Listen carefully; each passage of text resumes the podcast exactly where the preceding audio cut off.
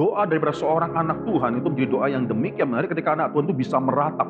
Saya percaya seorang anak Tuhan itu harus belajar meratap di hadapan Tuhan. Esensi agama dalam manusia ingin melakukan sesuatu, mengusahakan sesuatu untuk menutupi dosa-dosanya, akhirnya menyelamatkan dirinya. Saya pernah nonton film Wizard of Oz, itu ceritanya mengenai pelagianisme. Karena akhirnya bagaimana akhirnya bisa menemukan jalan keluar, itu akhirnya dikasih tahu, just look inside.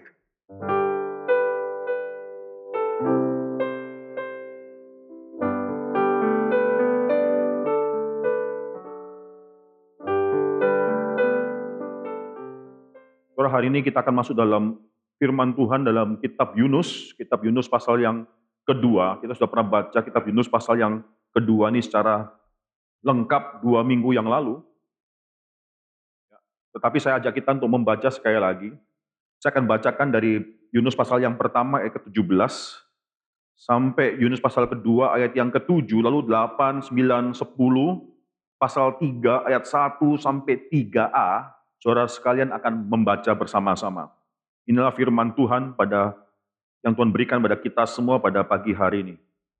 Maka atas penentuan Tuhan datanglah seekor ikan besar yang menelan Yunus dan Yunus tinggal di dalam perut ikan itu untuk tiga hari tiga malam lamanya. Berdoalah Yunus kepada Tuhan Allahnya dari dalam perut ikan itu katanya, dalam kesusahanku aku berseru kepada Tuhan dan ia menjawab aku. Dari tengah-tengah dunia orang mati aku berteriak dan kau dengarkan suaraku. Setelah kau lemparkan aku ke tempat yang dalam, ke pusat lautan, lalu aku terangkum oleh arus air, segala gelora dan gelombangmu melingkupi aku. Dan aku berkata, aku telah terusir dari hadapan matamu. Mungkinkah aku memandang lagi bayatmu yang kudus? Terjemahan yang lebih tepat, bukan demikian, saudara. Dan aku berkata, telah terusir aku dari hadapan matamu, yet tetapi aku akan memandang lagi baitmu yang kudus. Segala air telah mengepung aku, mengancam nyawaku. Samudera raya merangkum aku. Lumut lautan membelit kepalaku. Di dasar gunung-gunung aku tenggelam ke dasar bumi. Pintunya terpalang di belakangku untuk selama-lamanya. Ketika itulah engkau naikkan nyawaku dari dalam liang kubur. Ya Tuhan, Allahku. Ketika jiwaku letih lesu di dalam aku, teringatlah aku kepada Tuhan, dan sampailah doaku kepadamu ke dalam baitmu yang kudus. Saudara baca.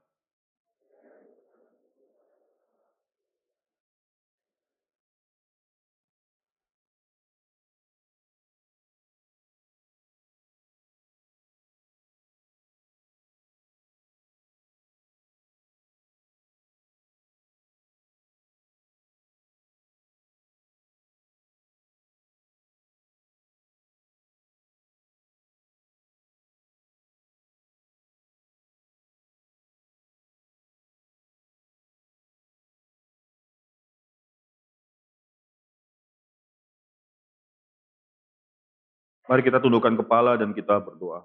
Bapa dalam surga kami bersyukur untuk semua kasih karunia Tuhan dalam hidup kami. Tuhan yang telah menyelamatkan kami, Tuhan yang terus berbicara kepada kami. Dalam hidup kami sehari-hari firman Tuhan terus menopang kami.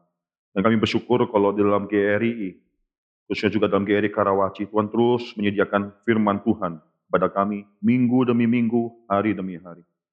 Pada Sabtu hari ini ya Tuhan kami bersyukur untuk nafas yang sudah Tuhan berikan Sekali lagi kami datang pada akhir daripada minggu ini. Datang untuk mendengarkan firman Tuhan. Datang sebagai satu anggota tubuh Kristus. Untuk mendoakan pekerjaan Tuhan. Menggumulkan pokok-pokok doa yang harus kami ketahui. Karena pekerjaan Tuhan lebih besar daripada segala pergumulan hidup kami pribadi di rumah kami. Ajar kami untuk bisa melihat. Ajar kami untuk bisa membawa anak-anak kami juga melihat.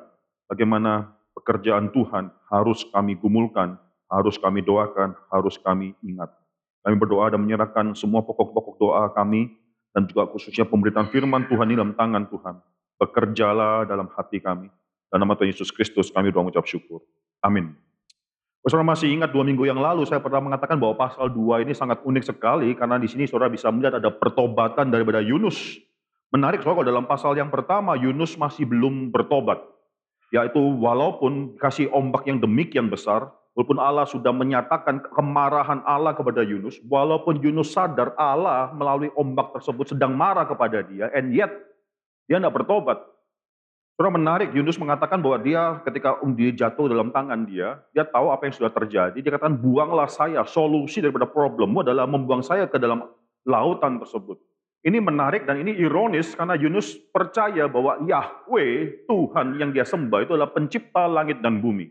Dia tidak percaya kepada Tuhan yang lokal, dia nggak percaya pada Tuhan yang namanya Poseidon, yang sedang marah, itu Allah atas lautan yang bergelora karena Allah lautan tersebut Poseidon sedang marah dan dia harus dilemparkan ke dalam laut untuk menenangkan hati daripada Allah tersebut. Tidak, dia percaya pada Allah mencipta langit dan bumi.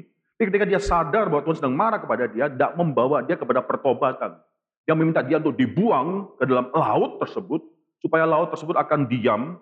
Padahal kalau dia tahu dia menyembah Allah daripada langit dan bumi, dia bisa berdoa di atas kapal tersebut untuk bertobat, dan air laut pun pasti akan diam. Rasulullah melihat Yunus dibuang ke laut, yaitu atas providensi Allah ada seekor ikan besar yang menelan Yunus. Saudara perhatikan dalam ayat ke-17, saya tidak ulangi lagi di sini, tapi itu adalah atas providensi Allah, atas penentuan atas appointment, ketetapan daripada Tuhan, bahkan ini bukan cuma saat itu saja, saya percaya ini pun sudah ditetapkan daripada sejak kekekalan, bagaimana ikan itu dalam rencana Tuhan, dalam ketetapan Tuhan sudah harus bergerak, sudah direncanakan daripada Tuhan dari sejak kekekalan untuk pada saat itu hadir ketika Yunus dilempar dalam lautan tersebut, untuk akhirnya memakan dia, menelan dia, dan menyelamatkan dia. Saudara saya sudah katakan dua minggu yang lalu, Alkitab sering kali menunjukkan bagaimana orang-orang ketika mengalami kesulitan yang sedemikian berat, baru mereka menimbulkan, mengeluarkan kata-kata yang indah. Ketika seorang sudah jatuh sangat tersungkur, tidak ada lagi di bawah, dia sudah yang paling bawah, di titik yang paling bawah tersebut. Dia tidak bisa lagi melihat apa yang ada lebih di bawah dia. Dia baru bisa melihat ke atas dan akhirnya dia bisa mendoakan begitu banyak hal doa-doa yang indah. Saya perhatikan doa-doa yang terindah dalam Alkitab. Selalu ada saat tertentu di mana orang tersebut adalah mengalami kesulitan yang demikian mendalam. Tidak ada orang dalam kesukacitaan mereka menghasilkan doa yang paling indah. Seorang kali saudara dalam kesulitan mereka, justru mereka menghasilkan doa-doa yang indah di hadapan Tuhan. Saudara, apa yang membuat perikop daripada pasal 2 ini demikian menarik? Doa daripada seorang anak Tuhan itu menjadi doa yang demikian menarik ketika anak Tuhan itu bisa meratap. Saya percaya, saudara, seorang anak Tuhan itu harus belajar meratap di hadapan Tuhan menangisi segala kemalangan, ini bukan cengeng, bukan cengeng di hadapan Tuhan, tidak.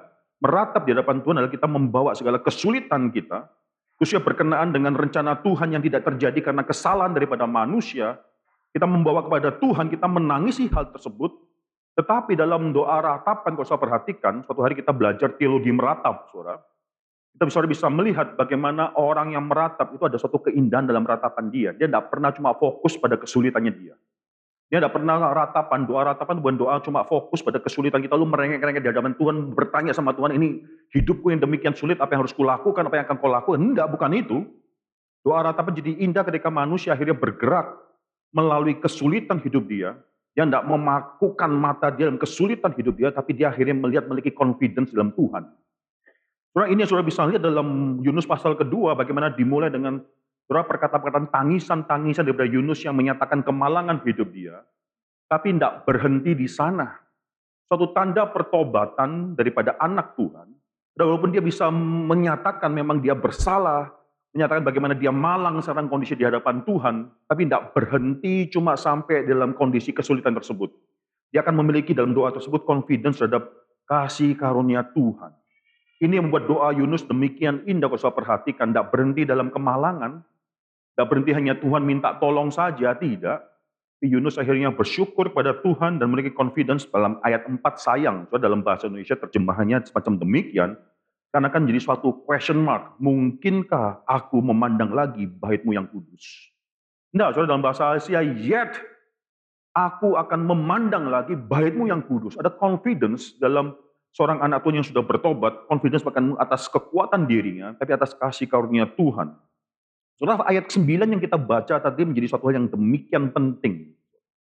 Saya percaya, saudara, di dalam mulut seorang yang berdosa, tidak ada suatu kalimat yang lebih penting daripada apa yang bisa dia katakan dalam ayat yang ke-9 ini. Sekali lagi, mulut seorang berdosa tidak mungkin bisa menghasilkan perkataan yang indah, lebih indah daripada ini, yang akhirnya mengatakan dan mengakui bahwa keselamatan adalah dari Tuhan. Dalam bahasa Inggrisnya, dalam bahasa Asia, salvation belongs to the Lord bahwa keselamatan itu adalah milik daripada Tuhan. Bukan cuma dari, sedangkan adalah originnya saja dari daripada Tuhan, tidak, tapi adalah milik pekerjaan, keseluruhannya, all through all, itu adalah daripada Tuhan, milik daripada Tuhan. Salvation belongs to the Lord. Saudara ironis sekali kalau saudara perhatikan setelah manusia jatuh dalam dosa, saudara bisa perhatikan dalam kejadian pasal 3, setelah Adam dan Hawa jatuh dalam dosa, maka yang mereka lakukan, mereka ketika sadar bahwa something wrong has already happened. Mereka sadar bahwa mereka sedang telanjang. Mereka sadar mata mereka terbuka dan mereka sadar bahwa mereka sedang terlanjang. Apa yang mereka lakukan? Mereka langsung mengambil daun daripada pohon ara tersebut, lalu membuat cawat untuk menutupi diri mereka sendiri. Dalam kemudian dalam kejadian pasal 3 ayat 8 dikatakan bahwa ketika mereka mendengarkan suara Tuhan melangkah di dalam taman tersebut, mereka langsung bersembunyi, mereka takut dalam dosa mereka. Mereka takut berhadapan dengan Tuhan. Apa yang dimaksudkan dalam kejadian pasal 3? Kejadian pasal 3, 7, ayat ke-8. Ayat 7 itu menceritakan mengenai agama. Esensi agama dalam manusia ingin menyelamatkan dirinya. Esensi agama dalam manusia ingin melakukan sesuatu, mengusahakan sesuatu untuk menutupi dosa-dosanya, ingin menyelamatkan dirinya. Tetapi kalau saya perhatikan 7 dan 8, coba kita buka saudara ya, kejadian pasal 3. Itu demikian menarik sekali. Kejadian pasal 3 7 itu bicara mengenai esensi agama. Ya, saya bacakan, maka terbukalah mata mereka berdua dan mereka tahu bahwa mereka telanjang. Lalu mereka menyemat daun pohon ara dan membuat cawat Ayat 8, ini agama. Agama manusia berusaha melakukan sesuatu untuk menyelamatkan dirinya sendiri. Tapi ketika mereka mendengar bunyi langkah Tuhan Allah yang berjalan-jalan dalam taman itu pada waktu hari sejuk, bersembunyilah manusia dan istrinya itu terhadap Tuhan Allah di antara pohon-pohon dalam taman dalam dalam taman. Apa maksudnya? Agama tidak pernah mendekatkan manusia kepada Tuhan, tidak pernah agama semakin manusia berusaha untuk menyelamatkan dirinya mereka sendiri, semakin menjauhkan manusia daripada Tuhan. Itulah yang dicatat dalam kejadian pasal 3, 7, ayat 8. Dan saudara bisa melihat ironis yang terjadi adalah manusia terus-menerus ingin dalam dosanya menyelamatkan dirinya. Manusia terus-menerus ingin menyelamatkan dirinya. Saudara perhatikan, saudara, perhatikan dalam kejadian pasal 3 ayat 15, padahal Tuhan sudah menjanjikan proto-evangelium, yaitu Injil yang sudah dijanjikan bahwa keturunan daripada perempuan ini akan meremukkan kepala daripada keturunan ular tersebut. Keturunan daripada ular tersebut akan meremukkan tumit daripada keturunan perempuan ini. Ini sudah dijanjikan manusia jatuh dalam dosa. Mereka tidak perlu melakukan apa-apa. Tuhan langsung menjanjikan karya keselamatan tersebut. Bahkan dalam kejadian pasal 3, 21, sekarang bukan manusia yang harus berusaha dalam kekuatan mereka sendiri untuk membuat suatu cawat bagi mereka sendiri. Tuhan yang akhirnya menggunakan kulit daripada seekor binatang, berarti ada pengorbanan daripada binatang tersebut, akhirnya membuat suatu jubah bagi manusia tersebut. Bukan manusia yang berjasa, Tuhan yang harus melakukan sesuatu. Itulah keselamatan.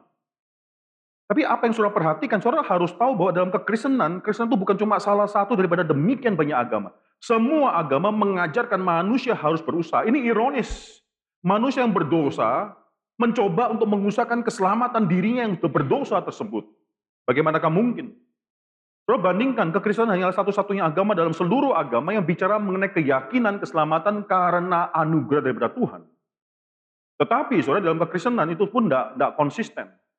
Dalam kekristenan saudara bisa melihat bahkan saudara centuries after centuries, ratusan tahun, ratusan tahun, perdebatan terus menerus datang seputar daripada pertanyaan di manakah kedaulatan Tuhan di atas keselamatan manusia? Di manakah kedaulatan Tuhan dalam keselamatan manusia pada abad kelima, saudara? Agustinus itu berlawanan dengan Pelagius. Agustinus pada abad kelima berlawanan dengan Pelagius. Pelagius mengatakan bahwa keselamatan itu bisa diusahakan oleh manusia. Manusia bisa menemukan jalan keselamatan tersebut hanya dengan melihat dirinya sendiri dan menemukan jalan kepada keselamatan tersebut. Saya pernah nonton film Wizard of Oz. Wizard of Oz tersebut throughout itu cerita mengenai pelagianisme. Karena akhirnya bagaimana dia bisa menemukan jalan keluar, itu akhirnya dikasih tahu, just look inside. Engkau akan menemukan jalan daripada keselamatan tersebut, jalan untuk bisa keluar daripada segala kesulitan. Saudara itu akhirnya dilawan oleh Agustinus, dan Agustinus mengatakan tidak, Agustinus perang sama pelagianisme, Pelagius dalam abad yang kelima, mengatakan bahwa keselamatan itu adalah karena kasih karunia daripada Tuhan, Agustinus sudah bicara mengenai predestinasi, bicara mengenai ketetapan Tuhan, tapi tidak sekonsisten apa yang akan dikatakan oleh Calvin. Saudara, saudara tapi di sini saudara bisa melihat Bukan cuma dalam abad ke-5, dalam abad ke-16 Martin Luther dan Roma Katolik. Itu sama, Roma Katolik bukan pelagianisme, Roma Katolik tetap mengajarkan doktrin anugerah, tetapi jangan lupa juga itu akhirnya dicemarkan karena ada konsep andil manusia dalam menyelamatkan dirinya. Jadi katakan bahwa Roma Katolik itu semi pelagianisme, saudara, masih mengajarkan mengenai anugerah daripada Tuhan, tapi tetap ada konsep manusia itu masih harus ada andil bekerja dalam keselamatannya mereka. Saudara lihat dalam sejarah daripada gereja itu selalu struggle dengan question yang sangat simple ini. Bagaimanakah kita bisa diselamatkan? Maka saudara, kalau saudara perhatikan, di dalam abad yang ke-16 tersebut Martin Luther ketika berjuang dengan Roma Katolisism, ya itu akhirnya bicara mengenai masalah yang simple, self of indulgence. Bagi Martin Luther, kita akan pelajari dalam seminar kita suatu hari nanti dalam RBS saudara, itu adalah mereduksi atau memurahkan cheapens kasih karunia Tuhan dalam Kristus Yesus. Kalau manusia masih bisa memiliki andil dalam menyelamatkan diri. Soalnya ini bukan suatu hal yang sepele, saudara ini pertanyaan yang sangat besar sekali. Ntar pada abad ke-17, Calvinis abad ke-17, khususnya di Belanda, berlawanan dengan penerus atau murid-murid daripada Jacobus Arminus, Arminianism. Ya, saudara tahu ya, saudara sebagai orang reform harus tahu bedanya Calvinis dan Arminian itu dalam posisi apa. Arminian tetap adalah semi-pelagian dalam arti bahwa mereka menerima bukan Jacobus Arminus, tapi keturunan setelah itu, saudara pengikut selanjutnya. Mengatakan bahwa ada andil daripada manusia dalam menyelamatkan. Tuhan itu seakan cuma initiator saja. Tuhan memulai sesuatu, tapi akhirnya manusia itu harus juga melakukan sesuatu dalam hidupnya untuk diselamatkan. Saudara, Spurgeon memiliki suatu joke yang joke, saudara. Ini joke, bukan benar-benar ya. Ingat ini joke. Joke yang sangat menarik sekali. Dia katakan bahwa ikan paus, atau bukan ikan paus, saudara, ikan besar tersebut adalah Arminian. Apa hubungannya gitu ya, ikan besar itu adalah Arminian. Si Spurgeon mengatakan setelah Yunus mengatakan keselamatan adalah dari Tuhan, langsung ikannya tidak tahan memuntahkan Yunus keluar. Ini ini joke saudara ya. Cuma satu hal yang sangat menarik sekali, Arminian bertentangan demikian keras dengan Calvinis, dan sekali doktrin Calvinis yang demikian dingin. Demikian akhirnya tidak memberikan ruangan bagi manusia untuk bisa meresponi Tuhan dalam keselamatan. Apa jadinya kalau orang-orang yang tidak pernah mendengarkan firman Tuhan, lalu mereka langsung condemn to hell. Saudara, suatu hari kita akan bicara mengenai hal ini, tapi saya katakan satu hal, Calvinism dengan doktrin predestinasinya dia itu mengajarkan kepada kita suatu comforting truth bahwa keselamatan itu bukan tergantung daripada manusia. Keselamatan itu adalah milik Tuhan dan kasih karunia Tuhan. Saudara, profesor saya, Lynn Tipton, pernah mengatakan di dalam kelas, dan saya mengaminkan dan saya terus ingat kalimat ini. Calvinis, ya orang-orang Calvinis, orang-orang daripada memeluk doktrin daripada Calvin, saudara, are the only ones the only groups of people, the only group of people yang akhirnya mensyukuri suatu fakta bahwa mereka tidak berdaya dalam keselamatan. Ini penting. Calvinis adalah satu-satunya group of people yang akhirnya mensyukuri suatu fakta bahwa memang mereka tidak berdaya dalam keselamatan. Semua orang di seluruh dunia agama, termasuk semua kekristenan daripada denominasi-denominasi yang lain di luar Calvinism, melihat bahwa peran daripada manusia itu demikian penting. Hari ini, saudara-saudara diajarkan suatu kalimat yang penting, keselamatan adalah dari Tuhan. Dan sekarang akan menekankan mengenai apa arti daripada kalimat ini. Saudara, biblical teaching adalah suatu hal yang demikian penting dalam the whole Bible, menceritakan suatu hal yang sangat penting sekali adalah berkenan dengan rencana keselamatan daripada Tuhan. Tapi ini menjadi rencana keselamatan daripada Tuhan dan bisa hanya menjadi rencana keselamatan daripada Tuhan kalau keselamatan itu benar-benar daripada Tuhan. Kalau keselamatan itu bukan milik Tuhan, bukan dari Tuhan, tidak mungkin ini adalah keselamatan rencana daripada Tuhan. Karena bisa digagalkan oleh manusia. The Bible tells us about the plan of salvation, the plan of redemption, dari awal sampai akhir mengenai rencana keselamatan daripada Tuhan. Tapi itu hanya make sense kalau kita mengakui bahwa keselamatan itu adalah daripada Tuhan. Salvation truly belongs to the Lord. Maka di sini saudara, apa maksudnya salvation belongs to the Lord? Ada tiga hal yang penting.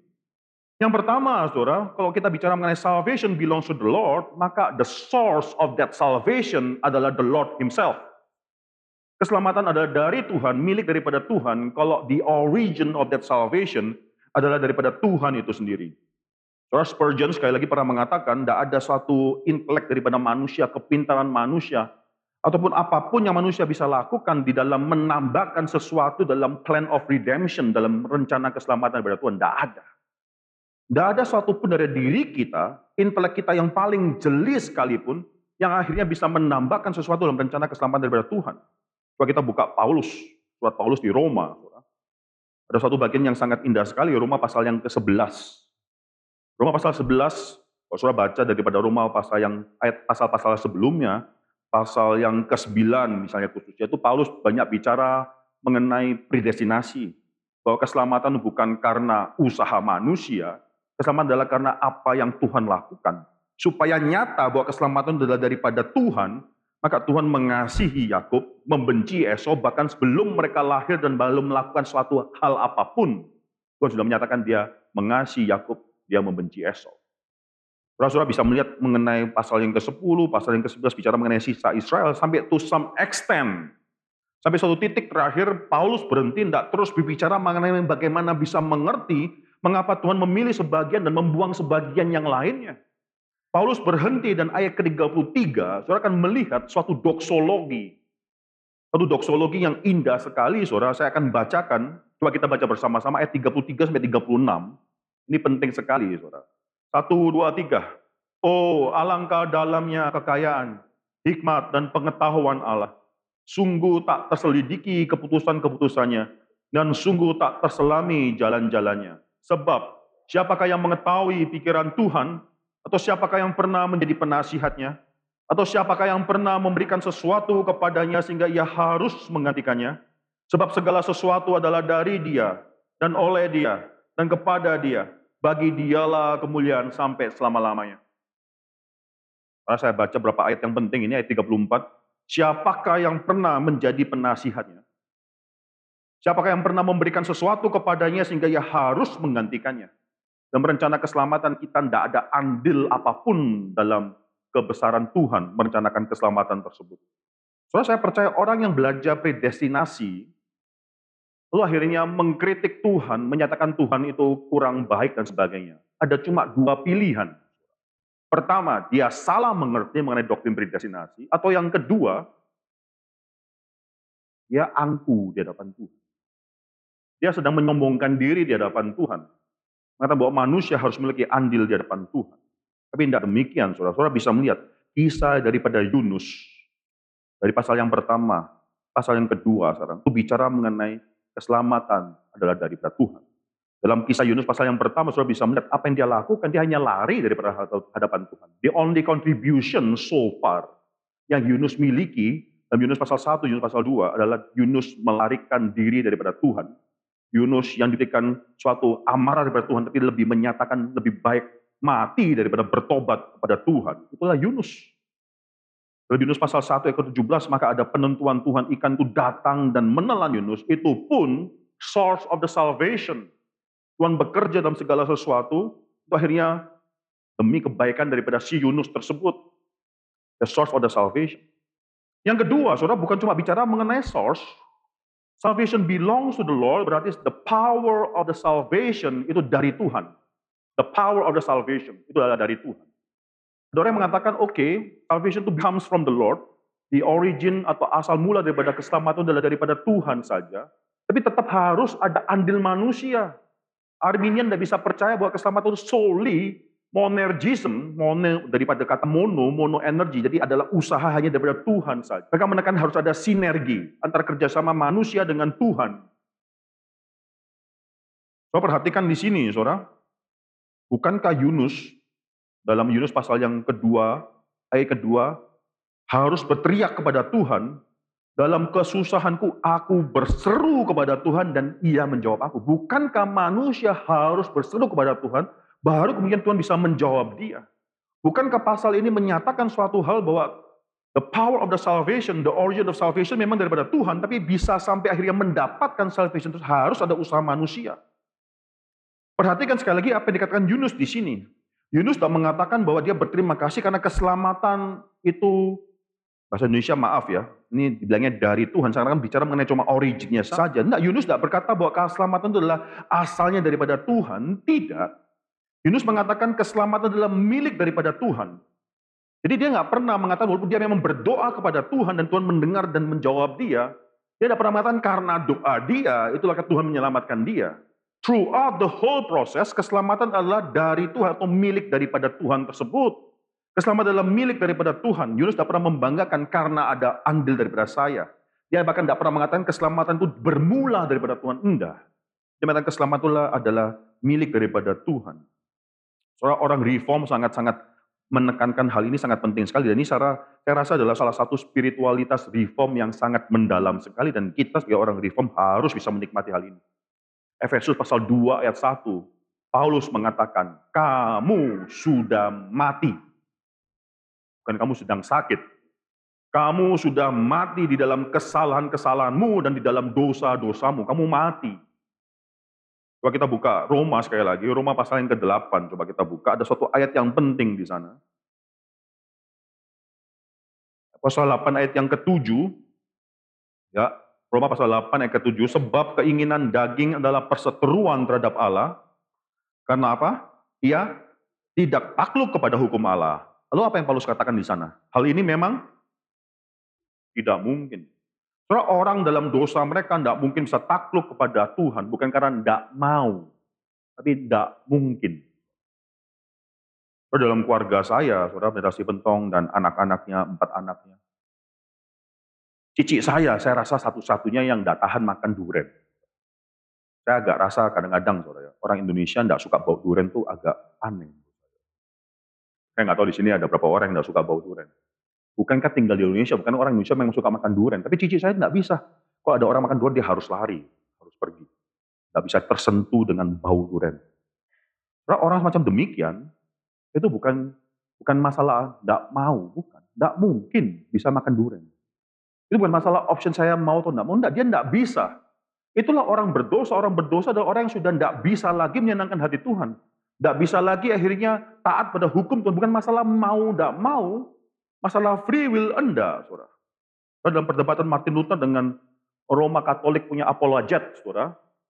Itu mereka Roma Katolik menekankan, menanyakan posisi daripada free will.